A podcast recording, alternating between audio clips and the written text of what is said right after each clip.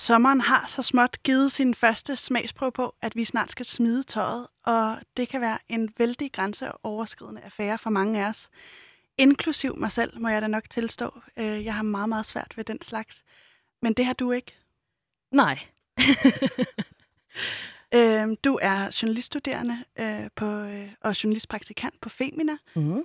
og så deler du øh, billeder af dig selv på Instagram og øh, øh, af både deller, strækmærker og menstruationsblod. Ja, yeah, det gør jeg. Du hedder øh, Katrine Gård. Ja. Velkommen til dig, Tak skal du have. og velkommen til dig, der lytter med derude. Det her er programmet Udråb, hvor vi hver dag kaster os over personer med markante og interessante holdninger. Og i dag skal vi altså snakke om kropsidealer. Ja.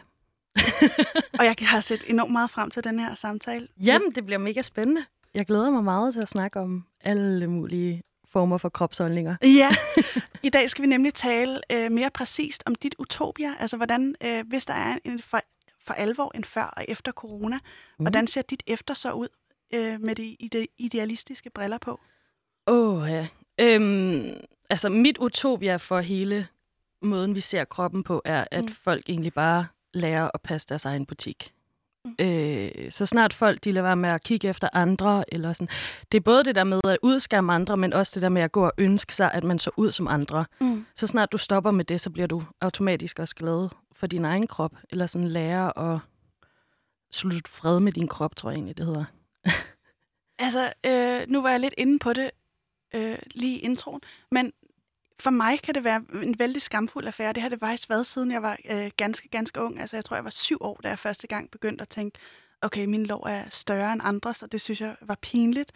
Øh, skammer du dig slet ikke over din krop? Øh, Du er jo ikke, det skal lige siges, du, du, er, du, er, du, du bør ikke skamme dig. Du ser Ja. ser fantastisk ud. tak have. I lige måde. øh, Øh, nej, altså, jeg, jeg kan godt lide at sige det der med, at man har gode dage, og man har dårlige dage. mm, Øh, og dit forhold til din krop ligger egentlig op i hovedet, og ikke så meget i din krop. Så det, er sådan, det kommer an på, hvordan du er, har det psykisk. hvordan det? Jamen, det er noget, jeg har lagt mærke til mig selv, fordi altså sådan, i dag er en god dag. Så i dag har jeg taget en eller anden øh, lækker, sådan, stort poset trøje på, ingen BH, og virkelig bare kørt i gaden nærmest. Mhm. Øh, vist mig Og frem. bare mave? Og bare mave. Ja. ja. Altså sådan, øh, så det er en god dag i dag, og det har egentlig været en rimelig god periode her på det sidste. Men Ej, der er også dejligt. dårlige dage, hvor man vågner op og kigger på sig selv, og man ligner en fucking blåval. Altså sådan, man er bare kæmpestor, og man har 85 dobbelthager, og det hele var bare lort, og du har egentlig bare lyst til at spise kage. Altså sådan, Mm. hvilket er mega paradoxalt, ikke? Jo. Øhm, Hvordan er du kommet dertil? Hvor du, altså, hvor du deler de her billeder af dig selv, så, som er, altså, kan man tillade sig at sige, øh, udleverende? Altså, det vil det være, Mhm. i hvert fald være for mig.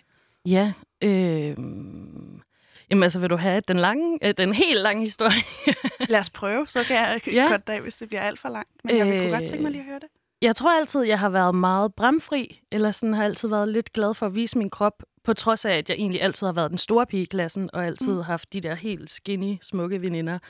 Øh, så havde jeg ikke noget imod at vise min krop. Og så lige pludselig en gang i, dengang man var barn, lægger man mærke til, at det egentlig er forkert for mig at vise min krop i forhold til, øh, hvordan mine veninder viser sin krop. Hvor, øh, hvorfor det? Jamen, det blev mere set ned på, eller det blev mere kommenteret, hvis jeg gik rundt i bikini ved siden af mine tynde veninder med, altså, det er stor, stor pige-problemer, tror jeg. Store lille pige-problemer. Men havde, var der en skam øh, knyttet til, til Mm. det? At, at du, altså, du har i hvert fald registreret det, men var der sådan en... Øh, Ja, det var det. Og jeg kan huske et tidspunkt i 7. klasse, hvor G-Star Raw-bukserne var mega inde. de, de Star Raw, var det dem med de smalle ben? Ja, præcis. Aha. I remember. ja, præcis. Og jeg ville... Lavtaljet. Lavtal, selvfølgelig var det, det var nullerne. Ja, men sådan... Rigtig god for det, man kalder bollehåndtag. Ja, ja, præcis. Ej, men, ej, det var forfærdeligt. Og jeg ville så gerne have sådan et par bukser. Øhm, men jeg havde simpelthen for tykke lægmuskler. Mm. Og jeg prøvede igen og igen og igen, og de havde bare ikke nogen øh, en størrelse, der passede mig. Mm. Øh, og så besluttede jeg mig fra derfra, at fra nu af ville jeg kun gå i kjole. Fordi det var simpelthen så skamfuldt for mig at i, stå der i omklædningsrummet, og jeg tror alle, altså alle har oplevet det der med at stå i et omklædningsrum, og bare ikke kunne hive de der bukser op af røven, eller sådan lægmusklerne bare. Øhm, så det var der, hvor det var skamfuldt for mig. Mm. Øh, og så en gang i gymnasiet begyndte jeg at tage bukser på igen. Og det var der, hvor jeg ligesom var ved at være sådan, hvorfor fanden skal det være skamfuldt for mig at gå i bukser? Fordi at, eller sådan, Hvad Ja. skete der i den der proces? Mm. Jeg tror bare, at øh, jeg fandt ud af, dengang fandt jeg ud af, at der også var bukser, der passede mig. Det var lige pludselig, så kom der plus sizes frem. Mm. Og det er egentlig ikke, fordi jeg er en plus size, så jeg købte for alt for store bukser i forhold til, hvad der passede mig. Men sådan, det gik bare op for mig, at, at verden, det lyder så banalt at sige, men sådan, verden var klar til store piger. Øh, store piger også. Sådan, til tykke piger. Mm. Ja. Øhm, har, det, har det været svært for dig? Altså, for det ene ting er ligesom, at det der med, at verden, ligesom, at du føler, at der var noget tøj nu, du kunne købe og sådan noget. Men har det været svært for dig at acceptere dig selv, som du er? Øh, I lang tid var det rigtig svært. Øh, og det var specielt i, altså du ved, helt nede i teenagealderen. Øh, der var det virkelig svært. Øh, og det tror jeg, det er for alle. Det er en forfærdelig tid for alle. Mm. Og alle går og battler med et eller andet på det tidspunkt. Mm. Jeg gik bare battlet med, at jeg var rigtig, rigtig tyk. Og, eller ikke rigtig tyk, jeg var jo ikke så specielt tyk, men det sagde min skolesygeplejerske. Mm. Og gik fra det ene Weight Watchers møde til det andet, og ja. Au. ja. Men øh, Og nu deler du så alle de her billeder af dig selv. Er der... Øhm, altså, har du tænkt over, hvorfor, hvorfor du gør det? mm, jamen, nej, jeg kan bare huske, at det, det, det var fordi, jeg var ude at rejse, mm. øh, og begyndte at følge med en veninde, som er meget feministisk, og viste mig alle de her Instagram-profiler af seje kvinder. Og der blev jeg mere og mere inspireret, og det gik egentlig op for mig mere og mere, at det var okay at have en krop. Øh, og på det tidspunkt tabte jeg mig også sindssygt meget. Hvad, hvad mener du? Altså, fordi øh, man kan jo godt sidde og tænke, øh, hvad har det med feminisme at gøre? Fordi alle har vel ret til at have en krop. Ja, det er rigtigt. Øh, jamen, alle har ret til at åne deres krop, tror jeg. Alle har ret til at være menneske, eller sådan... For der bliver set så meget ned på folk, der ikke ser ud som den gængse øh, skønhedsideal, eller sådan det gængse ideal, ikke? Mm. Øh, Som er det her med øh, at have, være tynd og høj og sådan lidt atletisk bygget. øh. Ja, ja, men det kommer jo selvfølgelig også an på tiden, fordi der var et helt andet kropsideal i nullerne, end der er nu, ikke? Åh, oh, er du sindssyg Kim Kardashian og... præcis, præcis. Øhm, men det skønhedsideal, jeg voksede op med, er jo bare slet ikke noget, der passede på, hvem jeg var. Nej. Sådan en lille kartoffelpige. øh. Ej, høj kartoffelpige, for jeg var også sindssygt høj allerede dengang. Øhm, så høj er du da heller ikke. mig, Okay, ja, det, det skal jeg ikke blande mig i. Men, øhm, øh, men har, det, øh, har den proces været, været svær for dig, ligesom at, øh, at, at komme igennem med at, at lægge de første billeder ud af dig selv på Instagram? Og, altså, hvordan, hvordan er den øh, proces ligesom? Jamen, jamen, det var så, så kom jeg hjem fra rejse og havde tabt mig og var mega dejlig brun. Mm. Mm. Og øh, så jeg har altid taget mange billeder af mig selv. Mm. Øh, nøgen. Eller Hvilket i sig selv jo også kan være skamfuldt for Det er nogen. nemlig mega skamfuldt for nogen. Ja. Øh, men jeg bruger det ligesom som sådan lidt en dagbog, tror jeg, hvor jeg ligesom kan sige, den her periode har det fucking fedt med min krop, jeg ser fucking dejlig ud, så tager vi nogle billeder. Ja. Øh, og lige nu føler jeg mig helt vildt tyk, så tager vi også lige nogle billeder. Okay.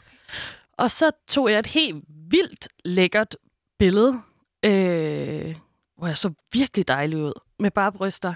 Øh, og så tænkte jeg, fuck det, nu skal andre også se det. Og så postede jeg på Instagram. Og Øh, ja, det var i 16. Og så er det bare øh, blevet ved siden. Ja. Har du ligesom en agenda med de her billeder, du lægger ud? Altså er der, øh, er der nogle overvejelser bag, eller er det bare enormt naturligt for dig at, at dele ud af det, der for mange er allermest privat? Ja, altså, det varierer meget. Mm. Øh, også alt efter, hvad jeg laver øh, til min hverdag. I 16 var det, eller sådan, dengang jeg startede, var det egentlig bare, fordi jeg synes, jeg så godt ud. Og så fandt jeg ud af, at folk faktisk blev forbavst, forbavst, eller, øh, eller sådan, ja, var sådan lidt, hvad fanden laver du? De var lidt off. Det hele var sådan lidt, fordi jeg brød nogle rammer, us, usagte rammer, som man ikke har. Følte dig unormal, eller hvad? Nej, men det tror jeg, folk synes, jeg var. Øh, fordi de ikke kunne forstå, hvorfor jeg synes, det var fedt at gøre det. Mm. Øhm, og så begyndte det derfra at blive noget, hvor jeg ligesom var sådan, jamen, hvis det kan pisse folk så meget af, at jeg viser mine bryster på Instagram, så gør vi det sgu bare endnu mere. Øh, Hvorfor? Fordi at for hver nederen kommentar, man fik, så var der i starten fem bedre, og så vokste det ligesom. Så da jeg begyndte på, jeg begyndte jo også på menstruationsbilleder, der kom der ligesom flere ind. Altså sådan, det er som om, der er mange, der har gået og været helt stille, og har higet efter en, der ligesom bare postede et eller andet, og var sådan helt, øh, sådan virkelig udåndet. Øh, ja, når de så så det. Så du, så du rammer ligesom ned i den her tidsånd med, at, at, at kroppen og øh, alt, hvad der ligesom er naturligt, skal være mere frit. Øh, hvordan er det, du håber på at påvirke dem, der følger dig? Eller håber du på overhovedet på at påvirke dem? Det var et ledende spørgsmål. Ja. øhm, jamen, en, en gang gjorde jeg, der så jeg virkelig mig som en kæmpe aktivist, der lavede det sygeste aktivistiske arbejde. Men ikke så meget mere, fordi der er så mange andre virkelig seje aktivister derude, som jeg hellere vil give ordet. Mm. Øhm, og nu poster jeg bare det, jeg synes, der er fedt. Og folk er glade for det stadig, tror jeg. Og gør det noget for dig, at folk er glade for det? Altså, prøver du ligesom også at, øh, hvad hedder sådan noget, fjerne tabu fra, fra, øh, helt klart. fra det med at være... Ja, ja helt klart. Øh, og det gør jeg, fordi det er spændende og sjovt. Men er det, også, nogle tabuer. er det også nødvendigt, eller er det kun sådan en... Øh... Jamen, jeg, jeg synes klart, det er nødvendigt. Øh, og, altså, fordi en gang imellem, så kommer der lige en besked ind i inboxen fra enten en mor eller en ung pige, øh, som siger, at det har betydet noget for dem, ting, jeg har lagt op. Altså sådan, og det er ofte de der posts, hvor jeg selv er sådan, det kan ikke betyde noget. Men det gør det for dem. Mm. Så derfor bliver man også lidt ved, ikke? Jeg synes i hvert fald, det er kanon sejt, og jeg, øh, det kan få mig til at slappe lidt mere af i mig selv og se, øh, fordi du, du fylder meget i mit Instagram-feed, og her, her, når sommeren er kommet lidt nærmere, så, så får jeg sådan en oprigtig følelse af, at, øh, at det er rart at se nogle andre mm. kvinder, som også har former, som, som øh, ikke skammer sig over det. Ja. Øh, det har i hvert fald været enormt givende for mig. Øh, min kollega, øh, nej, først vil jeg lige spørge dig, ja. fordi jeg er jo ikke... Øh, øh, tyk, tyk. Jeg er måske det, man kalder erotisk buttet. Ja, øh, øh, den gode. Ja, den, rigt, den rigtig gode, ikke? øh, synes du, at jeg skal tage mig sammen og acceptere min krop, som den er, eller skal jeg tabe mig? Man skal... Tage mig sammen og tabe mig, i virkeligheden, ikke? Øh, nej. Man skal heller aldrig tage sig sammen til noget. Man skal, man skal lære at lytte til sin krop, tror jeg, det er det vigtigste. Øh, så jeg, altså, hvis du gerne vil ud her til sommer og gå i bikini og bar mave og have det fucking lækkert, så tror jeg egentlig bare, at du skal lære at mærke efter, hvordan du har det i det. Altså sådan, det er en virkelig langsomlig proces. Mm. Men det er ikke noget med at tage sig sammen eller tabe sig, kun hvis du selv kan mærke, at det gør dig gladere. Og jeg håber, at vi lidt senere kan komme ind øh, på, hvordan vi kommer dertil. Men øh, først og fremmest kunne jeg godt lige tænke mig at øh, vise dig øh, noget, min kollega Linda Nygaard ja. har været ude og optage, fordi hun har nemlig øh, brudt alle barriere og spurgt folk ind til deres vægt. Prøv lige at lytte med her. Helt sikkert. Har du nogensinde vejet mere, hvor du har følt dig for tyk? Ja, ja. Jeg havde her for en 3 år siden, hvor jeg var over 90 kilo. Der havde det rigtig skidt, og der, der sagde jeg til nu, nu er det slut. Men det er, fordi der kunne jeg begynde at rent, sådan rent fysisk mærke det. Hjertet hopper over en gang imellem, og sådan nogle ting og sager, ikke? Ja. Har du nogensinde øh, følt dig, at du vejede for meget, at du var for tyk? Nej, det tror jeg ikke. Nej, heldigvis. Har du nogensinde øh, øh, følt, at du var for meget, at du var ja. for tyk? Ja, det har jeg. Og, og hvordan øh, havde du det med det hele? Den? Altså, gjorde du, var du... Jeg var ligeglad. På, på det tidspunkt var jeg ligeglad, så det gik op for mig en dag, at jeg var blevet for tyk, og så tænkte jeg, på, nu må jeg hellere gøre noget ved det. Så. Men opførte du dig anderledes ude i samfundet? Nej. Ja, der en gang jeg var 13 år, der var jeg helt oppe på vej 115 kilo. Okay. Så jeg så tabte jeg mig så 25 kilo dengang, og så tog jeg lidt på igen. Hvordan havde du det dengang? Meget dårligt. Meget dårligt. Hvordan, ja. hvordan, hvordan var, var du rundt i samfundet? Der havde jeg det dårligt. Der turde jeg ikke engang gå til gymnastik og tage på stranden og sådan nogle ting der. Jeg har også fået lavet mine bryster af den grund. Altså opereret dem. Okay. Ja, netop af den grund, at det var pinligt, og jeg ikke gad at gå rundt med det. Hvorfor, hvorfor tror du, at du, øh, du havde det sådan, du siger, at du sådan lidt gemte dig, eller ikke gik til gymnastik?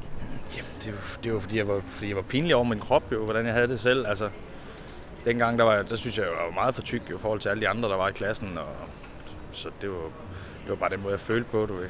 havde ikke lyst til idræt og sådan noget. Fordi man følte, man var anderledes. Vil, vil du sige, du skammede dig? Ja, det synes jeg, jeg gjorde. Og var det, fordi du også var bange for andres? Altså, det var primært Ja, det var andres? primært andres holdning til mig, at jeg tænkte over. Jo. Ja, jeg har været et år i Amerika som 20-årig, hvor jeg tog 25 kilo på. Og hvordan havde du det, da du så Der var... havde det forfærdeligt, men så gik jeg på et helsestudie dengang og tabte mig i løbet af et år. Hvorfor følte du, det var forfærdeligt? Ja, fordi der var ikke rigtig noget tøj til store piger øh, dengang, øh, og, og man, man var ikke glad for sig selv at se sig selv i spejlet med deller, og man var bare blevet stor, ikke? Mm, ja, det var nok mere i de mindre klasser, hvor jeg havde nogle veninder, der var rigtig, øh, rigtig tynde. Hvor jeg så gik ved siden af, og så følte jeg mig tyk, selvom jeg aldrig har været sådan tyk egentlig, når jeg kigger tilbage. Hvad, hvad følte du så? Var det sådan en skam, eller... Ja, ubehag i min krop. Jeg følte mig ikke tilpas, tror jeg. Heller ikke sådan i situationen, når jeg gik ved siden af dem. Har du nogensinde vejet, hvor du tænkte, nu er det, nu er det for mig, altså sådan, hvor du virkelig har følt, du, du var ja, for tyk? Ja, ja, det har jeg. Det har jeg. Og hvordan havde du det med det? Var det noget, du skammede dig over?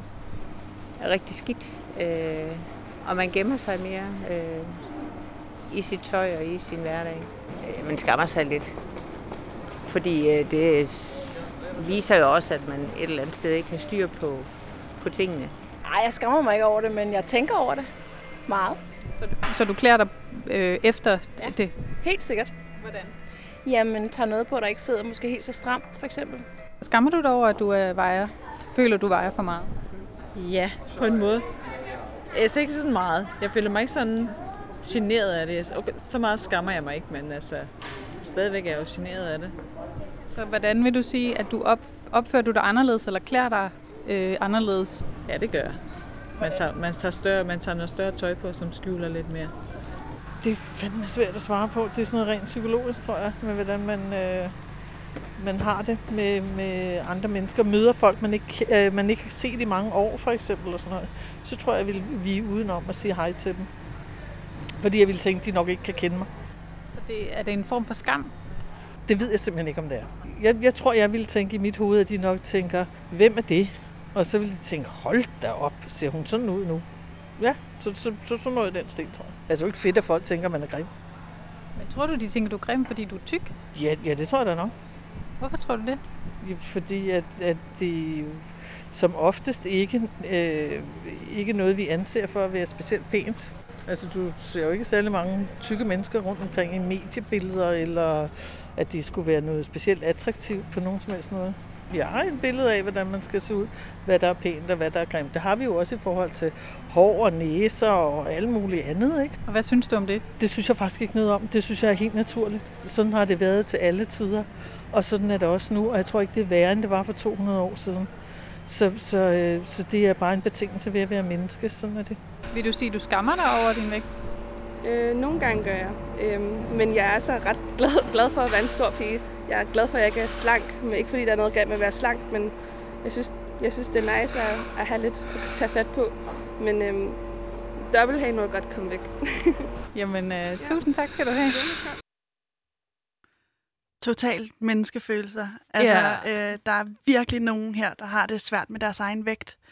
Øh, Ja. Og i hvert fald den der følelse med at føle sig for tykke, øh, at det bliver øh, sammenlignet med, at øh, der ikke er tøj, der passer. Øh, Ja. man, man har ikke styr på ting, var der en, der sagde. Altså, øh, hvorfor tror du, folk har så svært ved at acceptere deres egen krop? Jamen, øh, jeg synes hende der, den, var det den sidste, øh, der sagde, at det er simpelthen, fordi vi ikke ser nok af det i medierne, sagde det rigtig, rigtig godt. Mm. Øh, for vi får ikke lov til at sammenligne os så meget med, øh, med andre mennesker. Jo, det, altså, der er kommet flere og flere her i løbet af de sidste par år jo. Mm.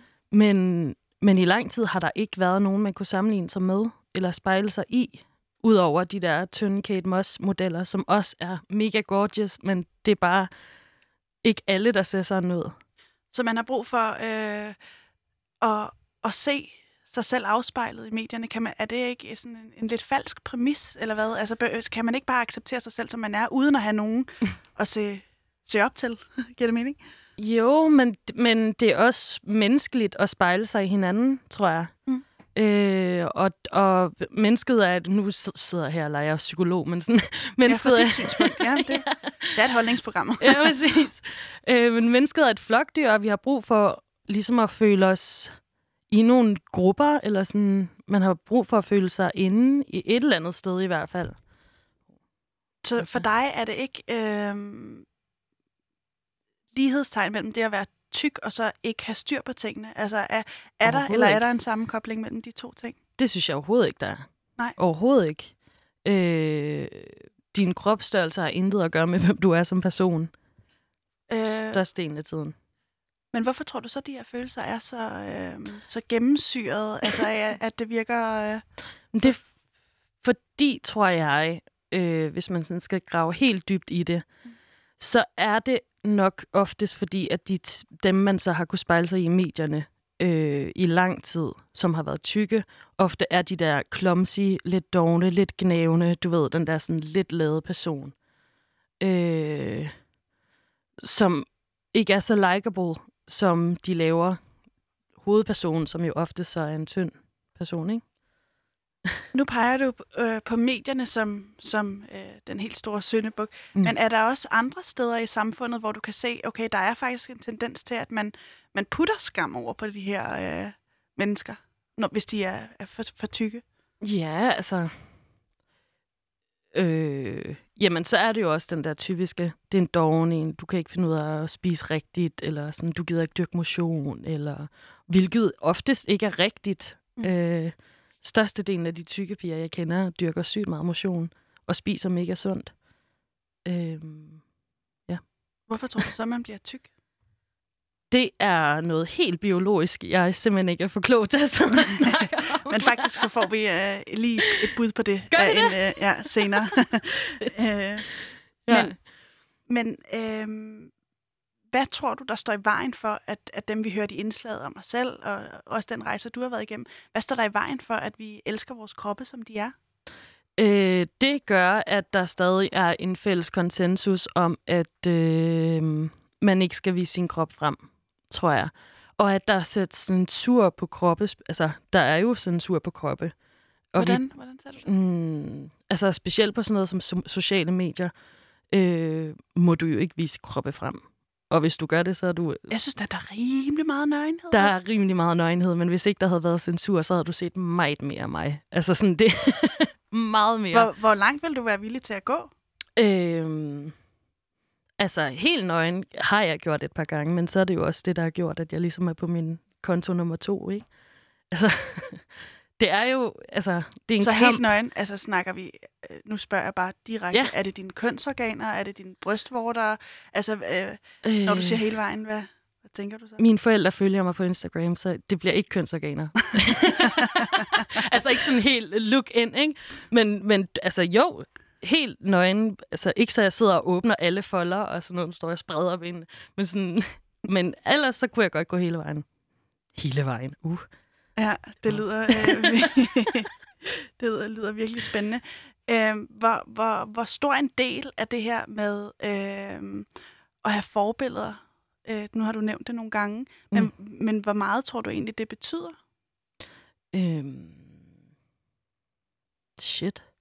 Jamen, det betyder jo på mange måder alt, ikke? Eller sådan, altså, hvis du spoler tilbage til dit eget teenage jeg, så havde man jo så mange forbilleder, man gik og kiggede op til, hvor man var sådan, det, og det skabte ens identitet på en eller anden måde, ikke? Og det er ikke nødvendigvis en, du ligesom dyrkede for vildt, men så var det noget musik, eller en speciel tøjstil, eller... Man har jo altid et eller andet, man ligesom... Eller hende i klassen, der altid scorede. Eller hende i klassen, der altid scorede. Ja, man havde jo altid en, man gerne ville være. Men hun sådan. kunne, jo også, hun kunne jo også godt være, være den lidt... Altså, der, der, der er jo ja. også bare noget af det, som, som en af dem i klippet også siger, øhm, at der er bare også noget sådan, jamen, nogle skønhedsidealer, som altid har været, og behøver Mm. man at stille spørgsmålstegn ved de idealer, fordi altså sådan noget øh, helt biologisk med, når Ja. du er tynd, så er du ofte sund og har, Ja. øh, kan reproducere dig selv. Og sådan. Altså er der ikke bare- også bare noget om det der, behøver man at have øh, tykke piger som forbilleder? Det synes jeg, 100 procent. Ja. Øhm, også fordi, jeg tror ikke, altså sådan, hvis vi spoler helt tilbage til gamle, så er der jo sådan en Venus fra, fuck, nu kan jeg ikke huske, hvor hun er fra. Mm. Øh, den der verdens ældste statue af en kvinde, som bare er kæmpestor og har de der altså, store, lange øh, bryster, og sådan, hun er meget fyldig, og, sådan, og det var jo det sygeste sexideal dengang, ikke? eller sex appeal. Øhm, så, altså, hvad var dit spørgsmål? Store forbilleder. er det Store noget, forbilleder. Ja, altså sådan, jeg tror altid, det har været der. Folk har altid været tykke. Øh, det er bare noget, vi har glemt her i den moderne tid, tror jeg. Fordi at vi lige pludselig alle sammen skulle ud og arbejde, og ikke fik nok mad, og det var hårdt, og øh, så lige pludselig så, gjorde man, så så man mere og mere af det. Ikke? det er Men jo også... skaber man så ikke bare et nyt ideal, har jeg tænkt? Altså i, lige i kontekst med det her med, at øh, tidligere har de været enormt tynde, de der modeller, Mm. og så blev det sådan lidt mere Kim Kardashian-fasong, ikke? Med Mm. store røve og store bryster. Og sådan bitte små taljer. bitte små taljer. Ja. Altså skaber man så ikke bare et nyt ideal? Tror du, det er 100%. muligt, at, øh, at alle ligesom bliver, bliver rummet i det ideal? Vil der ikke altid være en eller anden form for ideal? Selvom at, øh, om så det er tyk, øh, et Ja. tykt ideal eller et tyndt ideal? Altså, der er mange, der siger nu jo, eller sådan, hvilket også på en måde er rigtigt, men det der med, at det tykke ideal også er blevet en lukket klub. Mm. Altså sådan... Det, Også krops... i klippet, som ligesom siger, hov, øh, øh, der er ikke noget galt med at være tynd. Altså har, Ja, ja, har behov for præcis. at understrege det, ikke? Ja. Men Der er, og jeg tror, der er, jeg tror, vi ender i et samfund, hvor at der er 7.000 idealer. Øhm, og hvor folk egentlig bare kan vælge frit fra alle hylder, hvilket også bliver skræmmende, men også meget dejligt, at øh, det er i hvert fald min utopi. Ja. Altså, hvordan? Du... at, at man bare selv kan få lov til ligesom at sammensætte øh, og lave et puslespil af din helt egen personlige øh, verden, eller sådan, hvad du går op i, og hvad du ser op, i, op til, og jakkedi, jakkedi, jakkedi. Det er sådan meget utop- utopisk. Utopisk. Utopisk. Ja. Men er... Øhm... Spørger jeg bare lige direkte, ikke? Det skal du gøre. Øh, er din vægt bare et tal? Jeg ved ikke, hvad min vægt er. Det har jeg ikke vidst siden 6. klasse. Hold da ferie. Det var et valg, jeg tog, fordi jeg aldrig blev glad, da jeg stillede mig på vægten. Og fordi jeg havde været tvunget, eller ikke tvunget, men jeg havde været til alle de her forskellige tabe møder med mødre, der var meget ældre end mig. Ikke? Hold da ferie. Ja. Øhm, faktisk så spurgte min øh, kollega Linda også ind til øh, det her helt specifikt med folks vægt. Ja. Øhm, lad os lige prøve at høre øh, det klip. Helt sikkert. Undskyld. Må jeg have lov at stille dig et spørgsmål? Hvad vejer du? Ej, hvor er det tavligt. ja, jeg var 84 kilo. Og hvordan har du det med din egen vægt? Det har jeg det ikke så godt med. Jeg vil gerne veje lidt mindre. Ja. Har du tænkt over, hvorfor du har det sådan? Ja, det er jo fordi, jeg ikke er tilfreds. Fordi jeg synes, at øh, noget af det tøj, jeg egentlig godt kunne tænke mig at have på, det tager jeg ikke på. Jeg var, hvad var jeg? Var jo også sådan 83 nu. 84, 84, 85 kilo, tror jeg. Og hvordan har du det med det? Ja, det er også for meget. Du synes, det er for meget? Ja, ja, naturligvis. Men det er fordi, jeg godt kan lide at cykle og sådan noget, og øh, har ikke cyklet et stykke tid. Så er der også lidt, lidt mere på. Og så er det lidt svært at cykle, og jeg kan godt lide at cykle lidt opad. Gør du noget anderledes? Føler du, du klæder dig anderledes, eller opfører dig anderledes, fordi du har en vægt, du ikke er tilfreds med? Ja, nu skal jeg jo finde det tøj, jeg kan passe. Ikke? Øh, t-shirt, jeg skal have. Jeg skal finde de t-shirt, jeg kan passe nu igen. Ikke? Også der dækker lidt af maven. Ikke? Så må man også rent fysisk. Når vi kommer op på den alder, vi er nu, så kan vi begynde at mærke det. Ikke? Så vil du sige det mest af sundhedsmæssige årsager? Ja, det er også en sundhedsmæssig. Det er jo det, vi begynder at tænke over nu. Ikke? Okay. Meget, ikke? Jeg vejer faktisk lidt over 80.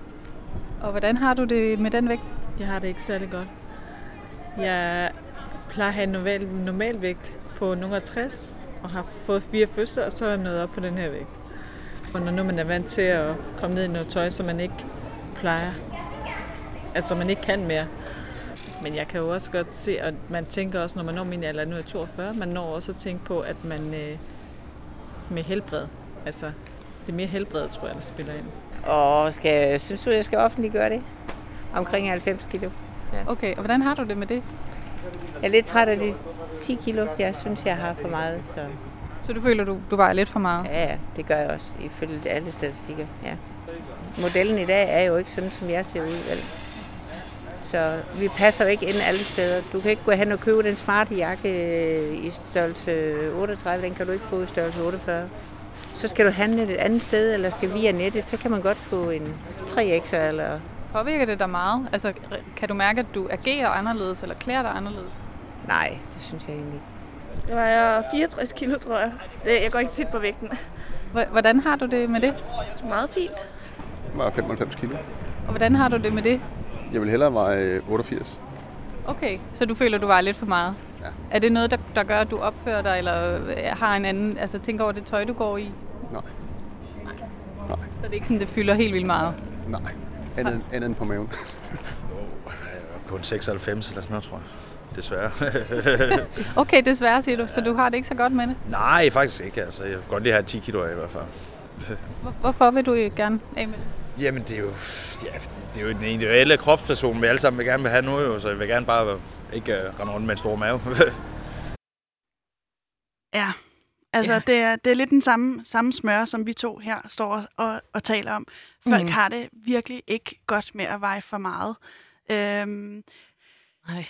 Nej. Er der ikke bare noget med det her, at det bare er sundere? Altså, så kan man tage sig på en slankekur. Har du været på slankekur? Jeg har været på mange. Ja. Hvordan, hvordan har det gået? øhm, jamen, den sidste slankekur, jeg var på, det var i 3.G. Øh, og det var en Nupo-kur. Og det gik faktisk øh, fint nok. Jeg kunne passe min galakjole, men altså, det var jo ikke fedt. og man tog det på igen. Og det er faktisk det, jeg har lært af alle de slankekurer, jeg har været på. Det er, at man altid tager på igen. Men er det grund nok til at stoppe med at prøve, hvis nu det er sundere? Fordi det koster jo im og væk sundhedsvæsenet nogle penge, at, øh, at der kommer de her livsstilssygdomme i forbindelse med øh, overvægt. Mm. Øh, der er diabetes, der er blodpropper, der er nogle, nogle, nogle følgesygdomme, der ligesom kan øh, ja. kølvandet af det her. Altså, skal man ikke prøve at komme derhen? selvom at det kan være svært med de Jeg synes, man skal... Øh... Jeg synes ikke, du skal gå på en kur. Jeg synes, man skal prøve at sætte sig ned og mærke efter i sin krop, og mærke efter på sin sult, øh, og så totalt ændre livsstil, tror jeg egentlig, at den er vigtigere, end at lave de der hurtige quick fixes kurer. Og så være sådan, jamen ved du hvad, så cykler jeg på arbejde, så spiser jeg salat til frokost, så spiser jeg, altså sådan, du ved, virkelig ændre på den måde, og mærke efter, hvordan man selv kan leve. Øh, og så lyt efter til sin krop. Har du lyst til burger en dag, så skal du fandme spise burger en dag. Mm. Øh, fordi de der kurer, så er det, at folk de altid laver den der øh, den hemmelige snack eller sådan noget. Så kommer man lige til, og, sådan, og så er lige det der. Så spiser man lige det, men man lægger ikke mærke til det, fordi det var ikke særlig mange, eller sådan. Det var kun lige en Mars bar. Ja, fordi der er også noget med det der med kontrol, ikke? At mm. man har brug for at være i kontrol, og så det har jeg i hvert fald oplevet på de adskillige slankekurer, suppekurer, øh, øh, you name it, altså mm. kurer, jeg har været på. Men hvor jeg, øh, hvor jeg lige pludselig, efter at have levet enormt øh, altså restriktivt, øh, kun har spist øh, så og så meget om dagen, og virkelig holdt mm. tjek på det, øh, efter sådan en periode, hvor der har været enormt meget kontrol, så kommer der et, et, et, et kæmpe udsving bagefter, Præcis. hvor jeg bare øh, fyrer i hovedet, fordi nu går det jo lige så godt. Ja, og det er okay, og jeg har tabt mig 5 kilo, så må jeg godt lige, og så kører man bare, ikke? Og så lige pludselig har man taget dobbelt så meget på, som man har tabt. Øh, ja. Så, så, det, så drop slankekuren, det vil være dit råd. Men... Drop slankekuren, men, men lyt efter til, din, hvad du vil have at spise, og læg, læg, nogle, læg nogle planer om, eller sådan, lav lidt om i, hvordan din hverdag ser ud også. Det var sjovt, du siger det, fordi øh, lige netop det taler fuldstændig ind i øh, Morten Elsøs øh, pointer, som han er øh, kant science i mm. Molekul molekulær ernæring og fødevareteknologi. Det var et svært ord at sige. øh, og han ved ekstremt meget om, om sundhed og ja. øh, øh, om vægt og hvad, hvilke følelser det bringer med os. Jeg kunne godt tænke mig lige at prøve at spille det klip for dig, øh, 100. så vi lige kan snakke, snakke om vi. det efterfølgende. Skal alle kroppe accepteres, som de er? Ja, det synes jeg vil være en rigtig god idé både øh, at individer i hvert fald øh, forsøger at arbejde på kropsaccept, og at vi øh, hver især øh, forstår, at andres kroppe øh, er ikke vores øh, anlæggende. Det kan vi lige så godt acceptere. Det giver ikke mening for nogle mennesker at opleve det modsatte, nemlig at have modstand for andre mennesker, at have afsky mod andre mennesker, eller have modstand eller afsky mod os selv på baggrund af, hvordan vores krop ser ud. Det er spild af energi. Det bringer intet godt med sig. Men skal vi give et fuldstændig carte blanche til, øh, til fedme, som man jo ved er sundhedsmæssigt skadeligt? Ja, det skal vi. Øhm, blandt andet fordi vi ved, at det modsatte, at der er en modstand, at der er en, øh, ja, netop en afsky eller en modstand mod den fede krop, gør, at rigtig mange mennesker føler sig øh, udskammet og føler sig stigmatiseret, og øh, det bidrager faktisk til, at vi øger forekomsten af fedme. Så det, vi skal være gode til at adskille, det er, at vi kan sagtens acceptere, at mennesker, at vi burde sagtens kunne acceptere, at mennesker har en syg krop eller en fed krop. Og samtidig så skal vi prøve at lade være med at acceptere, at vi har et samfund, som har medført, at så mange mennesker øh, har mange flere kilo på kroppen, end de nogensinde har bedt om at få. For vi ved godt, at årsagen primært til, at vi har så stor en forekomst af fedme og overvægt, det er på grund af en samfundsudvikling. Det er ikke på grund af en individudvikling. Så vi skal først og fremmest acceptere alle individer, også med alle de kroppe, de har. Og dernæst så skal vi vende vores fokus mod der, hvor problemet ligger. Og det er nemlig det, som gør folk til, øh, kan man, man kan kalde det offer for et, en samfundsudvikling, som altså er gået øh, i en helt gal retning og gør det i alle vestlige lande. Og hvad er det for en, for en gal samfundsudvikling i din optik? Jamen det er, at vi har øh, tilladelse til, at øh, vi både har en, et, et, et fedmefremmende øh, fysisk miljø, altså at der er konstante påmindelser om, at vi kan spise noget. Der er konstant tilgængelighed af mad i meget, meget store portioner. Der er konstant reklamer øh, for, at, øh, for, for ting, som vi ikke nødvendigvis har brug for, men som lokker os til at spise fra være sult. Og så har vi samtidig en kultur, hvor vi nøder hinanden til at overspise, presser hinanden til at overspise, fejrer med mad, har svært ved at sige nej tak øh, til hinanden, øh, og alle mulige andre elementer, som, som gør, at vi har en ja, fedmefremmende kultur og et fedmefremmende fysisk miljø. Og det fedmefremmende samfund, som er beskrevet rigtig grundigt i mange videnskabelige artikler, det er den primære drivkraft bag overvægt og fedme. Og det, det betyder så også, at, at folk, der sidder med problemer med overvægt og fedme, ikke har sagt, det er sådan, jeg gerne vil have det, men det er en, en, en, en, en passiv reaktion på et samfund. Og den passive reaktion er skævt fordelt, fordi den både følger nogle, øh, hvilken baggrund man har, sådan rent øh, socialt, men også følger, hvilke gener man har. Øh, når nu så mange øh, døjer med, med, med problemer med sin vægt, øh, hvorfor er det, man ikke bare øh, taber sig? Ja, det er fordi, at øh, det, det ikke er nemt. Det er fordi, det er super svært at tabe sig øh, for rigtig mange mennesker, fordi at der er nogle store drivkræfter bag at spise. Nu er det sådan, at det ikke kun er, er tilgængeligheden af mad, som, som lokker os og frister os, men man kan også have store drivkræfter rent psykologisk til at spise. Der er rigtig mange mennesker, der kæmper med sygelig overspisning. Rigtig mange mennesker, der spiser øh, for at dulme forskellige negative følelser. Og det er noget, man lærer i barndommen, det er noget, man har med sig fuldstændig indgroet øh, i rigtig mange situationer. Mange lærer at smugspise, også fordi vi har en kultur, hvor man ser ned på det at spise for meget. Når man dømmer hinanden, så begynder folk at smugspise øh, og spise, øh, når der ikke er andre mennesker til, til stede. Og så er der rigtig mange, der, der ligesom øh, ja, dulmer øh, de sover og de negative følelser, den stress osv., som er forbundet med øh, det at leve. Og det har vi lært at gøre med mad, og derfor så er det øh, ikke noget, som man bare stopper med, fordi så har man ikke sin uh, håndteringsstrategi. Det er ligesom, at man ikke bare stopper med at drikke, hvis man, hvis man øh, har alkoholisme, lider alkohol, alkoholisme, eller bare stopper med at tage stoffer, hvis man har et stofmisbrug, eller hvad det nu ellers kunne være. Det er nogle meget, meget indgroede mønstre, som er rigtig svært at slippe af med. Øh, og de forstærkes faktisk af, at vi tror, det er nemt at tabe sig. Fordi så øh, føler man sig faktisk øh, dømt. Man føler faktisk, at man er rigtig dårlig til det at være menneske, til det at leve, og man ikke går til noget. Og når man har den følelse, så forstærker det egentlig øh, lysten til at spise, øh, for at dulme den følelse igen. Men hvad skal øh, mig og andre, der måske har lidt for meget på sidebenene, øh, gøre? Altså skal, skal vi acceptere, prøve at acceptere os selv, eller er der nogle konkrete metoder, man, øh, så, man, så man styrker øh, sin sundhed? Jamen altså, man kan både styrke sin sundhed, man kan også godt arbejde for vægttab, samtidig med, at man har arbejdet på kropsaccept. De to ting, de, de kan faktisk gå hånd i hånd. Der er sådan en, en, en opfattelse af, at enten så accepterer man, så lader man stå til, som man kan sige, eller også så gør man noget ved det. Og den, øh, det, det er en fejlslutning at se det som enten eller. Man kan sagtens arbejde på kropsaccept og arbejde på vægttab, enten på samme tid, eller først det ene og dernæst det andet. Øhm, det, som ikke virker, det er at slå sig selv oven i hovedet over, hvordan man ser ud og hvor meget man spiser. Fordi det har tendens til at medføre, at man spiser mere. Så kropsaccept kan være vejen til, at man vælger nogle mere kærlige, selvkærlige og selvrespektfulde handlinger, som faktisk får en til at spise mindre. Typisk så øh, vil de fleste af os øh, kunne komme til at spise, fordi der bare står noget. fordi andre forventer, at vi spiser i en sammenhæng, øh, fordi vi tror, at øh, svigermor bliver ked af det, hvis ikke vi spiser, fordi vi tror, at øh, vores øh, kollega bliver ked af det, hvis ikke vi tager imod kage. Så der er rigtig mange kalorier, der ryger indenbords af høflighed og ikke af selvrespekt.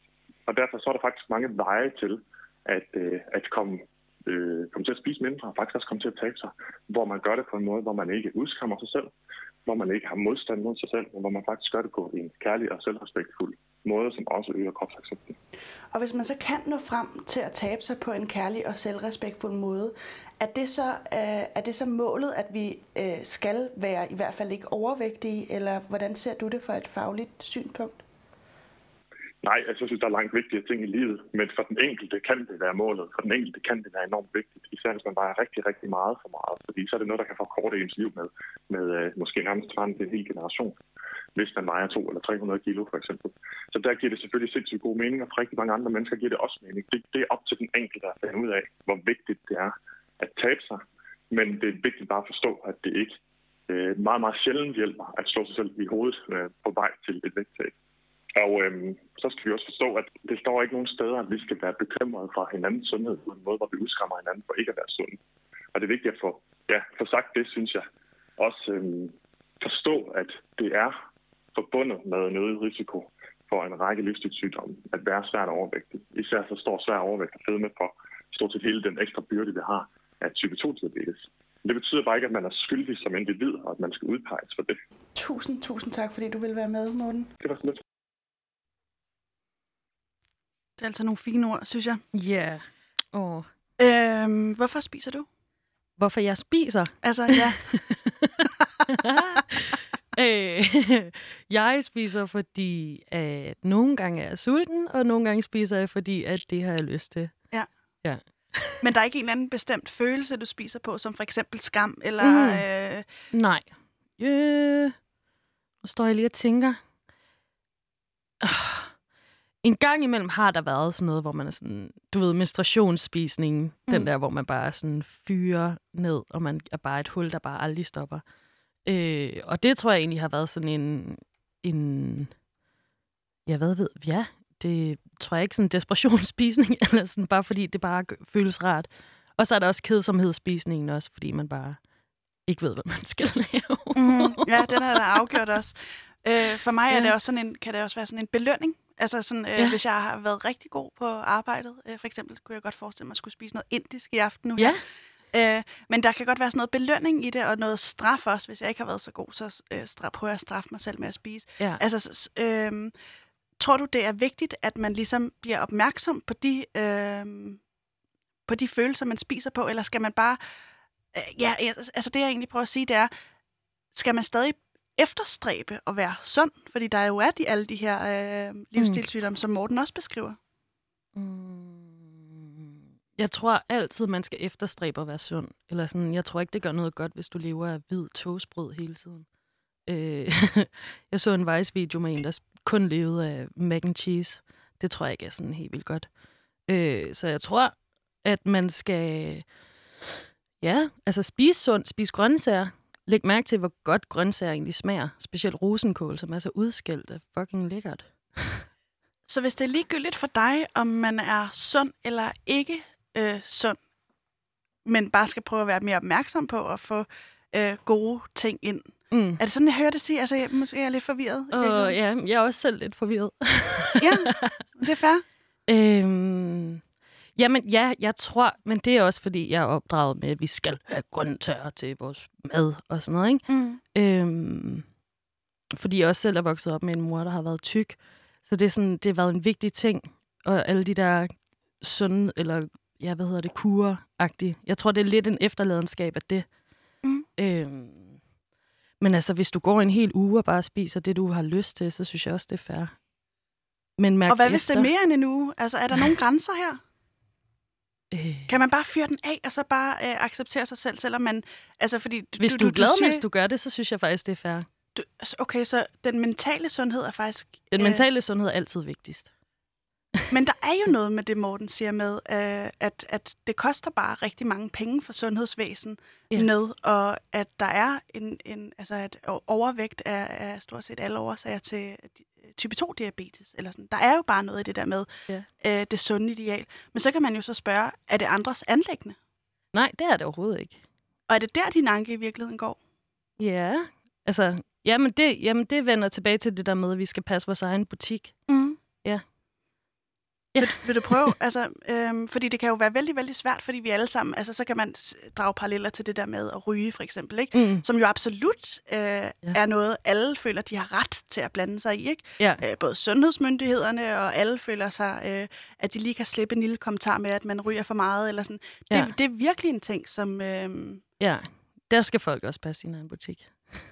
Men er det, er det en generel holdning, eller er det sådan ekstra, ekstraordinært det her med, med fedme, fordi det er tabubelagt? Eller sådan? Jeg tror, vi, altså, spørger du om det er generelt, at vi har, at vi har for mange meninger om folks liv? For det har vi, 100 procent. Og vi, altså sådan... Men det er vel også en omsorg for hinanden? Jamen, ja, jeg tror, den er forklædt som omsorg. Men, men det er jo det, altså, vi går bare og peger fingre af alt. Og, med, og det er igen det der med at spejle sig. Vi lægger også rigtig meget mærke til, hvad andre folk gør, for at se, om vi, er, om vi gør det rigtigt. Gør vi det rigtigt der, eller gør vi det forkert? Eller sådan. Og hvis man så har fået, altså, ja, der er meget pegen fingre forklædt som omsorg, tror jeg. Jeg ved det ikke, jeg er ikke ekspert i det. nej, nej, og det er også bare, det er også bare din holdning, jeg prøver sådan at Ja. finde frem til. Øh, fordi at jeg er nysgerrig på den grænse der, det er jeg virkelig. Mm. Og jeg kan godt tænke, øh, at man, det er også meget tydeligt at mærke, om folk spørger af nysgerrighed, og om Ja. de har øh, en reel interesse, Ja. øh, eller om, om der ligesom er, øh, er en eller anden form for skjult agenda, eller pege en finger i det, de siger. Synes du ikke, man kan skelne øh, mellem de to ting? Mm. Og bør skelne måske også i virkeligheden? Ja, Altså... Så vi bare blander os i hinandens liv af omsorg? Jamen, det er jo heller aldrig sjovt at få den der af omsorg. Altså sådan, det er jo heller aldrig sjovt at få den der, er du sikker på, at du skulle spise en ekstra stykke kage fra omsorg? Den efterlader jo stadig mega meget skam. Mm. Øh, selvom det var omsorgsfuldt sagt. Mm. Øh, så jeg tror, altså, hvis man er sådan en, der gerne vil pege, eller sådan ret på folk af omsorg, så tror jeg, man skal tage en snak med den person og sige, jeg gør det her omsorg, og så være sådan, er det okay med dig, eller skal jeg bare holde min kæft? Hvor man oftest egentlig bare skal holde sin kæft. Skal man det? Altså, du vil ikke hjælpe en, en, der for eksempel havde et problem med alkohol, frem for et problem med mad? Hvis personen var kommet til mig og sagt, Katrine, du må gerne hjælpe mig med det her problem, så vil jeg hjælpe. Men jeg vil ikke komme ellers.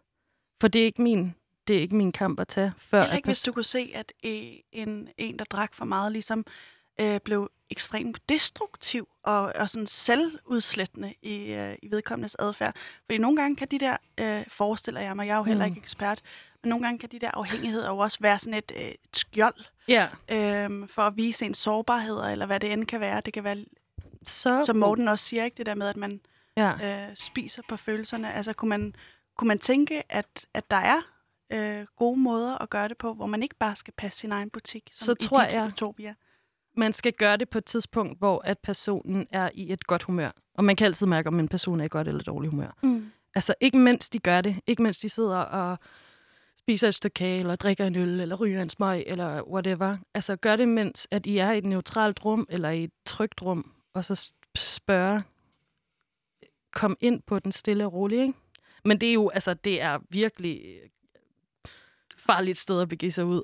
Ja, Øh, absolut. så virkelig... Men kan, kan, kan din, øh, nu kaldte du det tidligere, ikke-aktivisme, øh, bl- bliver du sur på mig, hvis jeg kalder det aktivisme? Nej, nej, men det er ikke noget, jeg selv vil kalde mig. Okay, Jamen, så, så prøver jeg også at lade være. Øh, men så det, det, at du deler øh, øh, billeder af dig selv øh, nøgen, og øh, øh, ligesom har, har det standpunkt, at alle kroppe skal accepteres. Det er lidt det, jeg hører dig sige. Mm. Ikke? Øhm, er det en måde for dig at acceptere din egen vægt? Mm, 100 procent. 100 procent. Og det er også derfor, jeg stadig gør det, fordi jeg har fået det federe og federe med mig selv siden Men jeg er det, startede. også, er det også en måde at pacificere dig, altså at flygte fra din egen vægt? Det synes jeg ikke, det er. Nej. Øhm... Åh, Gud, er det? Nå. Øh, nej, det tror jeg faktisk ikke. Altså sådan, jo, selvfølgelig, så øh, er det også sygt like hunter af mig at gøre. Øh, fordi at det giver mig et boost at gøre det. Øh, men jeg synes ikke, at jeg gør det som en undskyldning for, at jeg er tyk. Nej. Jeg lader den lige sive ind. øhm, er der en, en mellemvej, altså det Morten også lidt er inde på, er der ligesom en, øh, en mellemvej vej, øh, mellem at øh, skulle tage sig sammen og skulle, øh, altså øh, ikke tage sig sammen, fordi mm. det blev vi enige om, det var et, noget, man, man helst ikke skulle, men hvor målet stadig er at blive tynd, eller ikke tynd, men Jamen, bare... Jamen, at tabe sig, men stadig ja, at elske være, sig være selv. sund og elske sig selv. Altså, kan du se den mellemvej? Mm. Altså, åh. og man kan gøre det mens, eller på... Åh, nu skal jeg lige følge med. Ja, det var måske også et lidt kringlet spørgsmål, men det jeg egentlig prøver at finde ud af, det er, er der, øh, er der en balancegang mellem øh, på den ene fløj... Øh, Gerne vil tabe sig, og på den anden at være... være selv, selv. selvkærlig og, og kunne rumme sig selv. Altså er det to ting, der ligesom står i... Nej, det kan man snilt samtidig. Hvordan, hvordan synes du, man kan det? Eller sådan, Øhm. jeg, kan i hvert fald opleve, at det er en kæmpe konflikt for mig. Ja. Fordi øh, øh, på en eller anden måde, når jeg skal tabe mig, så, så, så bliver det øh, med sådan en... Det bliver ikke så meget en gulerod, det bliver sådan en slå mig selv i hovedet, Ja, og nu skal du pisken. også, og ja, Ja. øh, det har du godt nok ikke gjort godt nok, det kan stykke kage, skulle du da bestemt ikke have spist, og mm. kan du ikke bare øh, få din røv ned i det fitnesscenter, ikke? Ja. Øh, jeg tror, at øh, hvis man både vil tabe sig, og man også vil elske sig selv stadig, så skal man lære at tilgive sig selv. Jeg tror, det er den vigtigste del af dem.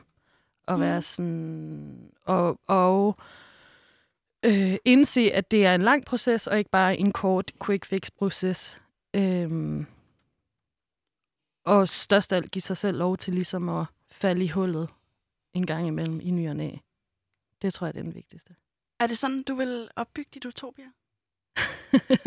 øh, med, at man tilgiver sig selv, og ja, ja, hvis alle gik rundt og havde det sådan der, så tror jeg, alle faktisk bare havde været gladere Hmm. at kunne tilgive sig selv. Åh, det er også let at Vigtigste, sige, ikke? ikke? Kan man komme, altså, kan man, kan man, øh, kan man komme derhen på en, på en øh, rimelig medgørlig måde, uden det også bliver alt for sådan peace, love and harmony-agtigt? ja. Nej, men jeg... Åh, øh, jamen, jeg tror, det er mega medgørligt. Jeg tror bare, at alle, der lytter til det her lige nu, skal bare sætte sig ned og kigge sig selv i spejlet og være sådan, hvad synes jeg er fedt, og hvad synes jeg er nederen, og ved du hvad, det er okay, vi synes, det der er nederen, så arbejder vi på det en dag, når jeg har overskud til det, eller... Mm. Ja. Du, øh, nu har vi snakket enormt meget om vægt og, øh, og, og, og tyk eller ej-agtigt.